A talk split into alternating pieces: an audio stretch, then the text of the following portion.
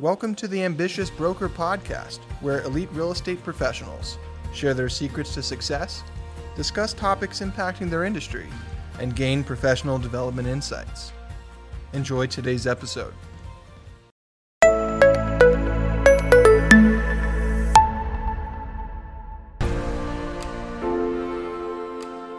Welcome back to Ambitious Broker. This is the second part in a three part series with Steven Noel as a part of our Icon series. Enjoy today's episode. I can coach that, I think. I can coach that into the future. I, I'm, I'm pretty sure. Uh, so, all right. So, so how, how large a farm did you have? Uh, 500 homes. And, uh, and actually that's the farm houses. that I have now is, is about 500 homes also. 500 houses. So here you are 40 years later, you still got a farm. Yep. Oh, you bet. Well, has it, hasn't someone told you the farming doesn't work anymore? Yeah, they keep telling me that. And I just kind of smile and go, yes, you're right. It doesn't because I know that uh, it does for me. Uh, and it makes a big difference. Well, I remember when people were saying that, uh, uh say that to me today, the farming doesn't work. And I go, I know that's what they told me in 1974 when I started, that it doesn't work anymore. So here we are 46 years later and nothing's changed. Farming still doesn't work, you know. In fact, you remember remember we used to we used to ring that bell and we used to every time someone would would take a listen and we would go up, see farming doesn't work. Exactly, you know? over and over again. And you know, it's interesting. So, there, there's other ways now of of prospecting um, you know, social media and whatnot. But the problem is, is that the younger agents now are depending strictly on that and they're not having the base. The beauty of a farm, once you control that, is that I know that I'm going to get 20 to 25 transactions a year out of my farm. Pretty much guaranteed as long as I stay on top of staying in touch with these folks as I do anyway. Uh, so you've got that base and then you can build your business from there. But it takes a while to get it going. There's no doubt about it. Yeah, you have to you just have to get people to know you.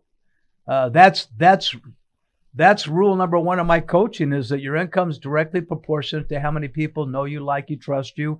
And then I've added to that. Um, I've added to that recently, and to, they know what you stand for. They have people today have to know what you stand for. You know, it's interesting yeah. you say that because um, my listing presentation now. Um, literally the very first question that I ask when you open up the presentation book, there is a uh, one of the uh, pages there says, "Do you absolutely have to sell your home to accomplish your goals?" And I think when people realize that, look, you know, I'm a firm believer that you don't sell real estate unless you have to. Keep it in your portfolio. You know, it's gonna it's gonna make you incredible income in the long run and whatnot. And when people saw that I was more interested in what their uh, future was, and the byproduct is I'm going to make money eventually, and I'm not worried about that. But when you have their concerns more uh, you know in tune with what they need to in their lifetime you've got that uh, portfolio set up for them and they realize that you're not out just to make a commission that you truly do care about their future. And from that comes yeah, it, a heck of a lot of referrals too which is nice. Right. And I, that's why we call this ambitious broker because because the industry has become so loaded with people who are kind of opportunists. They come in, they want to do a transaction, maybe they don't it's it becomes a people at the PTA, the neighbor, the people in the soccer, you know, and so forth. And it's uh, it's very frustrating for me personally as an observer, as a student of the game, so to speak, to watch this transpire because uh, the the to be successful, you have to and to change your life, you have to do it. You have to succeed consistently for a long period of time. You see it with sports. You see it with sports athletes. They make you know, they get million dollars or multi-million dollars and they do it for two or three or four years. And I, I the, the, the statistic that they for NFL guys is like over 70% are, are, are bankrupt, you know, or, or, uh, you know, within 24 years, uh, 24 months of leaving the NFL. Same thing with NBA. I think the number's around 60%. So these guys make a lot of money. They come in and then uh, three, four, five, six years later, they're, they're bankrupt. And we see it in real estate too. People come in, they happen to catch the wave of a good market, and and then boom, you know, the the market changes. They weren't fundamentally sound, and and they're broke onto a different career. So it's that consistency. That's I think that's what I admired most about you throughout the years is your ability to to stay really consistent in what you did. So go back to your farm and explain that methodology that that that that took you 14 months because your your basic objective was uh, the first day you went out with your crutches, you didn't know anybody, and 14 months and 14 months later, you you knew enough people who knew enough about you to where it's finally started ticking. And before you do that, real quickly, once things did start ticking at, at 14 months, then then did it start to get pretty consistent after that? Yeah, it did. I just had to stay consistent in what I was doing, but absolutely, the byproducts uh, started coming in, and and uh, one after another, I would list more and more, and eventually, uh, the gal who was my competition, she left the business. Um, she was frustrated and, right. and, just decided to quit. I had other competitors, but uh, uh, that kept me going and whatnot. But it, it's just the nature of the business that you have to keep on going. Yeah. So, all right. So, day one with the crutches, you go out, and then your plan and what you did, you know, pretty consistently looked like what? I would knock about 50 doors a day, uh, which on crutches is was really a pain, uh, no doubt, no pun intended. Uh, but uh, yeah. It was the consistency of that. It was following up with phone calls afterwards, letting them know that, you know, I left them a, a notepad and that uh, loved the opportunity to answer any questions that they had and whatnot. And just, it was just the consistency of staying in touch with people. So not only did I call them, but then I, I mean, uh, knock the door, but then I went back to the office and called them also and got that second, uh, uh that second appearance to them. And so how often were you doing that? How often through did you touch all 500 houses? Every 60 days. Uh, every 60, every 60, every 60 days hit 500 homes. So, you know, when you're, when you're doing that and, you know, you're really looking at about, uh, minimum of 25 homes a day that I was doing. And I wasn't doing it every single day, but by the uh, end of the 60 days, I was through the entire farm and then just went right back and started all over again, uh, trying to produce something. So you're literally you literally failed seven trips. Yes. you you you lousy bum you. So you knocked on you were a loser. You knocked on 3500 doors, 7 times 500 houses before you got your first listing. you were so stupid you kept doing it. I, absolutely. Yeah.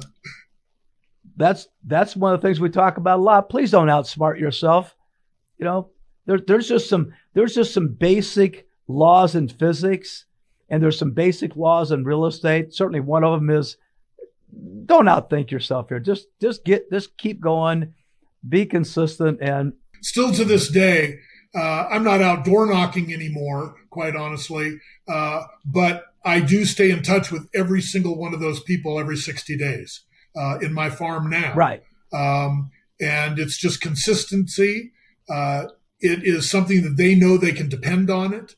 And they know that if they have any questions regarding their property tax or whatnot, I'm always going to be there and answer it for them. So it's really become one of those things that most people know me uh, and recognize me uh, as somebody that's just trying to help them out. That's it. And the byproducts right. do, do come from that. Right. It's just what you stand for again. So, so what else were you doing along the way when, when you weren't able to when the, the farming wasn't paying off? What other types of prospecting were you doing? Not enough. doing enough at that time. And quite honestly, I fought it like crazy. Right. I really did. Uh, you know, you were like my dad in the business, and you know, every day you got to do this, you got to do that, and you know how you a lot of times you don't listen to dad. So I started uh, uh, doing a few other seminars and whatnot. I got very active in, in Mike Ferry and listening to his stuff, and and his basic message was just this: prospect, prospect, prospect, prospect. Never stop prospecting. And although you said it to me right. over and over again, you know, you were dad and I didn't listen to dad. When I finally decided that that's what I was going to do, the world changed. I mean, everything changed because Yeah. now I was consistently prospecting over and above the farming. The farming was just something that, quite honestly, I did it a lot of it out of guilt because everybody else in the office was doing it. And, you know, I felt I had to go out there and I did. And, and that pressure was great. Uh, but just the basic follow up and staying in touch with people. I still consistently make between 40 and 50 calls every single day to my past clients and to my farm and everything every single day, five days a week. I still do it. I print out a call list in the morning. I have my headset on, and while I'm driving around, I'm making calls. Uh, and you know, it's great Right. now. Cars are set up where you can just say dial such and such, and that does it. And so it's all hands free, and I can make those calls uh, consistently, and the people know that I'm going to be in touch with them every 60 days. Right. You know, so you go seven times through your farm at 3,500 houses. And uh, so each time you went through, you'd knock on 500 doors. You, you would meet probably in those days, probably half the people, huh? About yeah, So once you were through, so once you were through the area, you had 250 people that at least saw you that never knew you before. And then you were doing some mailing too. I know at least once a month you would mail something, I believe. Yeah. So, so then the second time through, then you've met some of those same people twice. The 250 people that you had met grew to probably 300. You had you had a couple hundred people that you've met twice now, and you've had 150 or 200 people that you've met once. Then you take a third trip around, and then you have again a couple hundred people that have now seen you a third time, and then and so forth. So by the time you first, by the time you got that first listing 14 months down the road, uh, all of a sudden you you you literally have met maybe 200 people seven times or more, and you've met you, you probably there's probably 50 or 70 people or so maybe 100 that you never met still because of various things. But 400 people you've gotten engaged with relationships. So it's got it's an interesting kind of milestone to think about well maybe that's what i got to do. I've got to get 400 people to know me and uh, 200 people to know me really well uh, and and sort of as a foundation for anyone who's starting you know these ambitious brokers today how do you know you know, one of the things that always frustrated, uh, you know, me to watching people is that they they would forget that that you have to allow things to compound, build on one. You know, you you you that's a career. You let you, you one year build to the next, build to the next, and then you're at five years, then you're at ten years, and then you're rich or getting rich, you know, or on your way, and you had a good solid career. But but the thing is, is you don't do that in two years. You don't do that in three years. So this idea that it, it took you 14 months, but boy, I mean, at least at the end of 14 months, you could say, look at what I accomplished. I now have 300 people that know me really well. I have, and, and so trying to measure, and that's really where I was going to get to with this is trying to measure your success uh, when you've had no sales or no listings you got to find a way to, to to feel good about every day, right? Yeah, you do. And what's interesting is, you know, success breeds success. So when I got my first listing, now all of a sudden those 400 people, uh, they may not verbalize it in any way, but as they're driving by it, they see my sign and subconsciously they're thinking, oh, you know, yeah, I've, I've met him. And, you know, more and more. So as I'm getting more and more listings, the beauty of it is, and actually, I think that uh, for those out there listening that are getting frustrated with this, I think once you turn the corner, the longer it is before you succeed, if you are diligent, that it actually will springboard even faster because people will see that you stuck to it. People will see that, you know, your hard work is breeding success and the next person is more likely to do business with you and the next one and the next one and the next one. And I mean, now uh, I don't do all of the business in my farm, uh, but I do probably, well, last year was 61%. This year, I think it- we're around 57% of all the listings that go on, Yeah, there, it's amazing. which, you know, is fantastic. So um, this year so far, Yeah, I and- think and every- closed on uh, 19 or 20 in my farm, and I've got four others under contract right now. So we'll hit the 25 to 30 by the end of the year. That's all I can ask. Right. You know, that's awesome. Right. Well, I think anybody who gets 50% market share in any business, any place, unless you're Google, I guess, it's pretty darn good. You know? It hadn't worked yet. All right, so so now you're you're you're finally getting this built up. You're starting to now you take some deals, and now you there, there's that transition where you go from uh, having to have some blind faith to where you're saying, okay, no, this is working now. I get this. Um, and so, when was there a time when you just said, all right, this is me, man. I finally it clicks. I got it, and this is this is what I this is where I'm going to raise my family. This is how I'm going to, you know, uh, prepare myself for retirement. Can you remember that? Can you remember what it was, or or what the feeling was? I think well, the first year that I became number one in the company, uh, that obviously helped a lot because then the recognition was there, and I don't mean from for me personally, but uh, just in in terms of uh, the industry realizing that here I am, I'm a force, I'm going to make it happen, and I, I, really believed in myself at that point. Um, another thing happened also, and that was that I tried to kick my ego out the door, and every one of my past clients who I had been really pretty bad about staying in touch with and whatnot uh, I called him and apologized. And I, I, literally apologized to him. And, you know, I'd call, Hey, Jerry, this is uh, Steven Noel. I owe you an apology.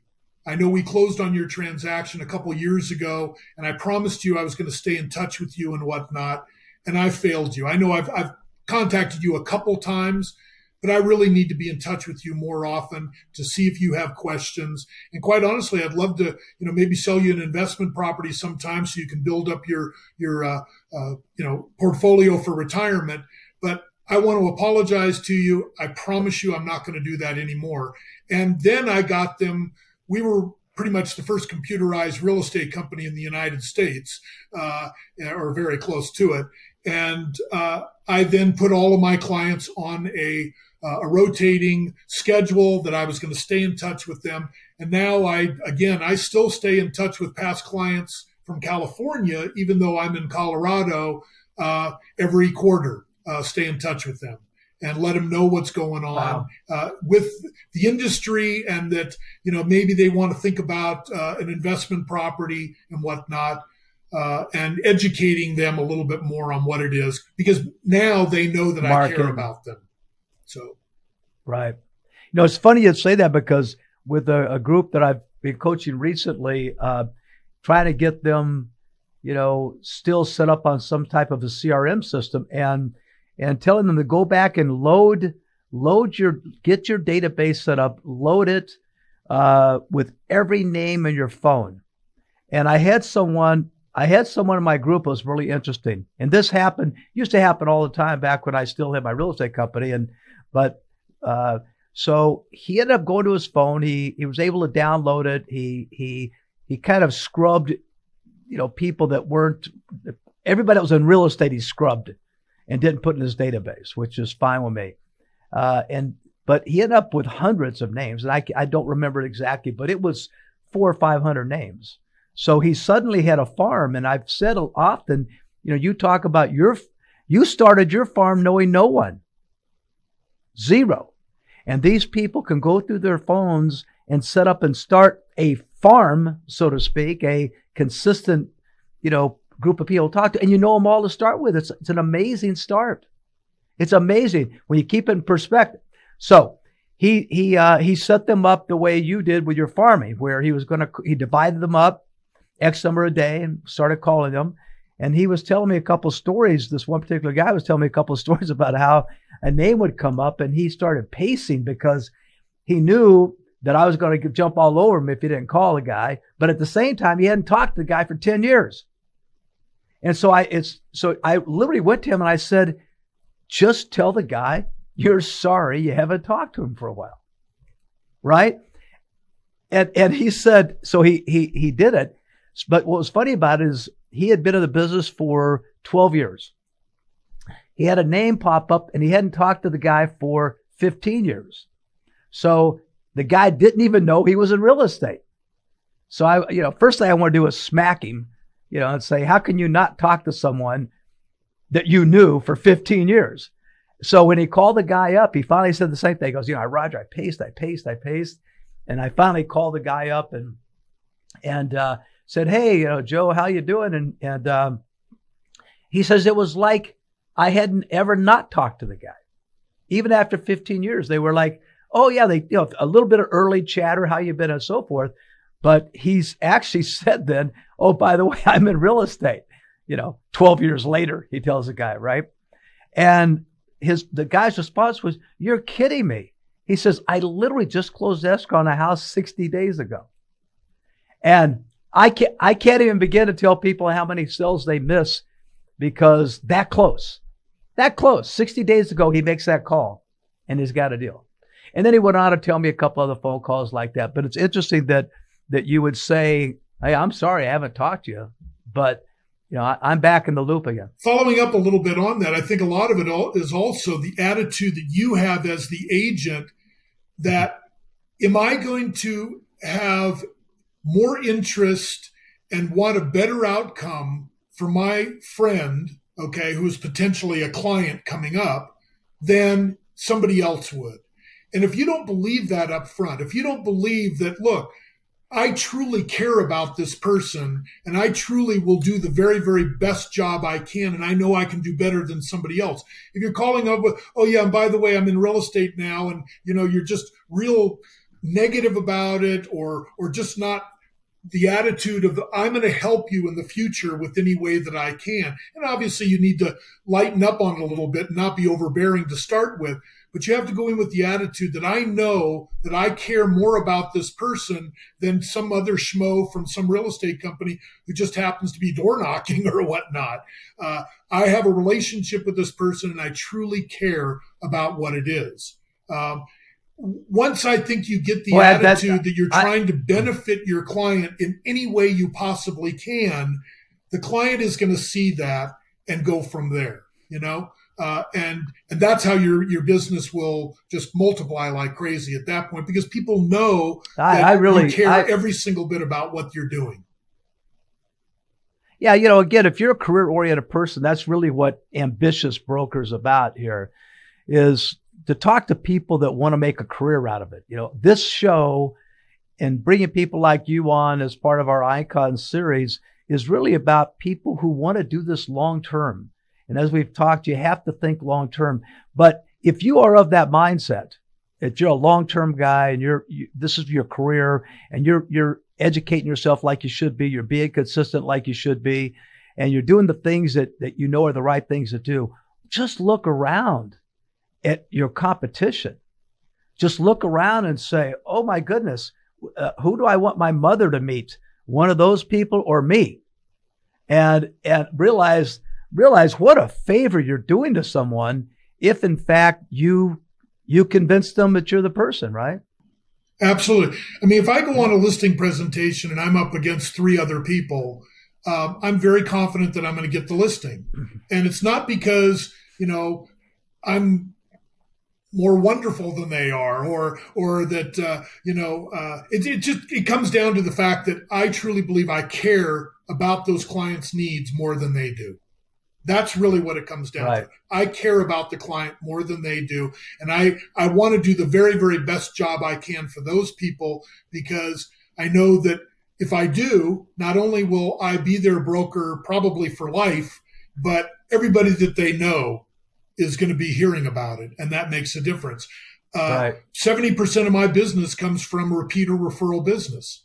And that's a lot right. when I do a lot of business to get that many clients that like me enough to refer me out to their friends uh, because they know that I care about it and whatnot. And it, it really does matter. I mean, there's no doubt about it. Yeah, better relationships well, you know, you, also. You, yeah, you know, you mentioned that that you had not talked to some past clients for a long time, and I used to have a standard line that said, you know, no one teaches the client how to treat the broker, you know, and so, you know, I know when I first started, I, I had this impression that from the classes I had taken that you treat people well and then, then business comes back to you.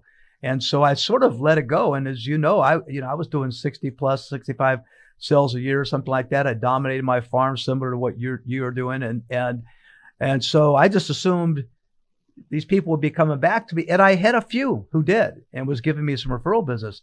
But when I started measuring how much business I did and how much referral I was getting, and I saw that gap and realized that no, I'm, I, you know, yeah, they, they want to give you business, but only if you reach out and remind them to your point that you still care, that you're still there.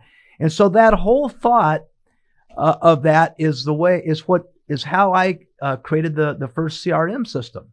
And you were there.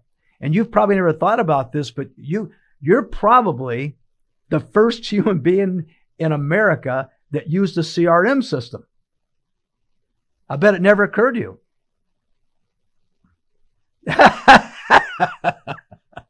yeah. Well, the only thing I can promise you, son, is if you continue using this CRM system, you will get rich one day. It'll pay off one day. Yeah. And, and I, and I think it did. But I mean, uh, it's true. So to your point, you were able to, you were able to, you know, shift that farming idea from a, uh, a door knocking, frequently calling, and you were one of the most religious people ever in using our CRM system. It just made sense to you for some reason. And it was, it was never, I know we never had a struggle. I would have to convince people, you know, you need to get onto this. And, and even to this day, someone reminded me of, of, of just a couple years ago that we probably had a higher percentage of people using the CRM system than people have today using a CRM system.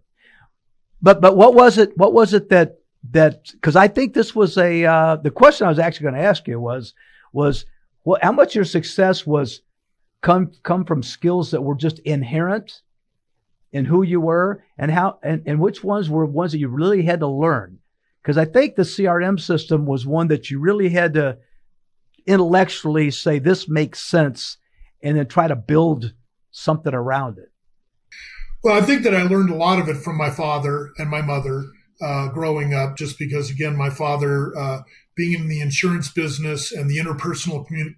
Uh, interpersonal relationships that he had with so many of his clients, and I could see that it was something that was it was really strong. Uh, I remember uh, um, my father wrote the insurance on budget rent a car, the entire budget rent a car for you know worldwide, uh, and yet the owner of the company, Maury Mirkin, was became a very good friend because that's just who my father was and the way that he cultivated relationships. So I learned a lot from that.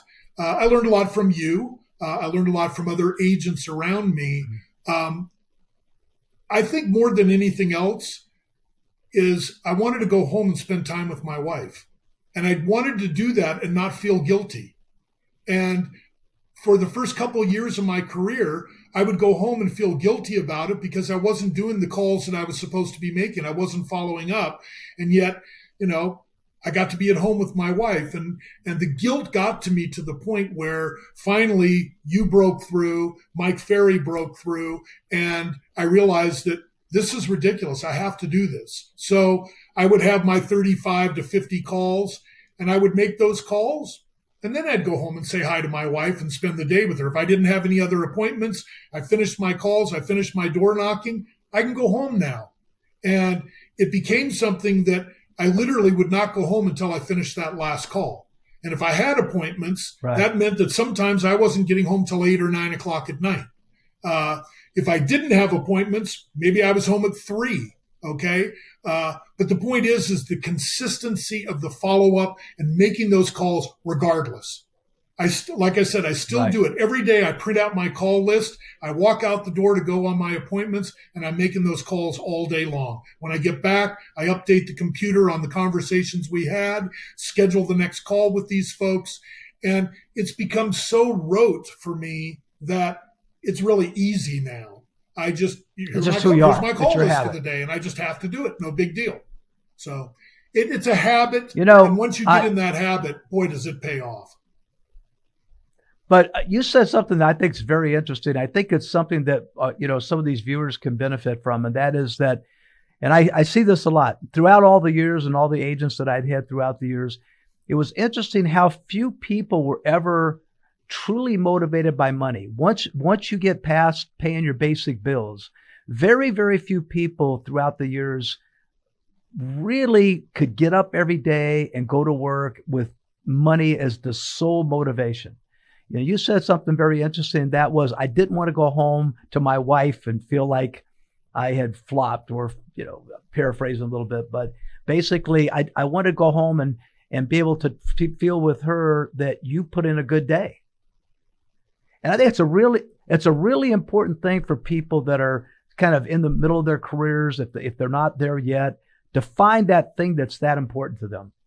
You know, because yeah, I saw that people people were working hard to to help put their grandkids through college or even through elementary private schools or they they they were their fuel was to make somebody else happy and uh, or to not be a disappointment to someone else and i just think that that's yeah to someone else and you felt that absolutely uh, uh, i'm still 41 years later with my wife, and she's an amazing woman. And uh, I can't wait to come home and see her every day. And so I get my job done. I go through it and I do the best I can for every one of my clients, and then I get to enjoy life. Uh, and the byproduct of that is a very, very nice income because I'm not putting the money first, I'm putting the client first. Uh, and if you do that, right. if your mindset is just to do that alone, you will succeed. There's no doubt about it. You know, we've got another series uh, within the Ambitious Broker. This particular one is Icon, the Icon series, talking to people that have had long term success like you. And then another one series where we're just talking about, you know, mindset, self awareness, the things, the, the way you got to get yourself mentally prepared to do this business. And you know, one of the things that we talk about uh, in that is the the difficulty in in uh, soliciting almost things that you don't want to hear but need to hear. And I can remember an hysterical uh, time, and, it, and, I think you probably know where I'm headed with this thing, but uh, we had a particular person in the office who uh, we it, there's no way that person could have been around someone and had a lot of success because they they um, uh, you know, they were just they, it was a difficult environment. their their particular odor was was bad, and I and I remember that uh, some of you in the office uh, uh created a uh, a very awakening moment for the person when they had come back to their desk one day and found out that uh, you know you guys had quarantined their cubicle for a while. So I, I do you remember what I'm talking about? You got to remember. Well, well, so yeah, whether I, you know this is this is this is one of those things that we probably should get too deeply in, but this particular person didn't smell as good as other people, and so. Uh, uh, so so, and everyone kept saying, "Well, who's going to tell him? Who's going to tell him? Who's going to tell him?" And and one of the things that's come up in one of the previous shows that we did about self awareness was was to allow everyone around you the permission to tell you, you know, what no one wants to tell you. And unfortunately, that thing that they don't want to tell you because they think it's going to hurt your feelings might be might be something that's that's a major major obstacle to your success. So to be able to solicit that from people. So I'm curious with you, was there ever anything, not that you had bad breath or that you had, but was there anything that anyone ever told you that hurt your feelings, but that they told you, but but boy, are you glad they did because it, it was a turning point or it flipped a switch or you walked away with some some some you know uh, some growth. I used to get a little huffy about stuff, uh, and uh, you know I'd get real upset over things, and I just realized that you know uh, it's just number one, it's not it's not productive. Number two, you know, uh, and and faith is very important to me, uh, as you know. And I just felt like you know God put me in this position here to uh, to be a stabilizing factor instead. Uh, stop with the huffiness. Stop with uh, you know the attitude and whatnot. Open your ears and listen to what other people are trying to tell you and and then react instead of reacting very very quickly up front um, you know a good salesman listens more than they talk and that's one of the right. factors that we have a real problem with because when you meet with a client for the very, very first time and you're trying to win them over and you're the greatest broker and you're going to do this and you're going to do that. And a lot of times you haven't even asked them, so what are your goals? What are you trying to accomplish here?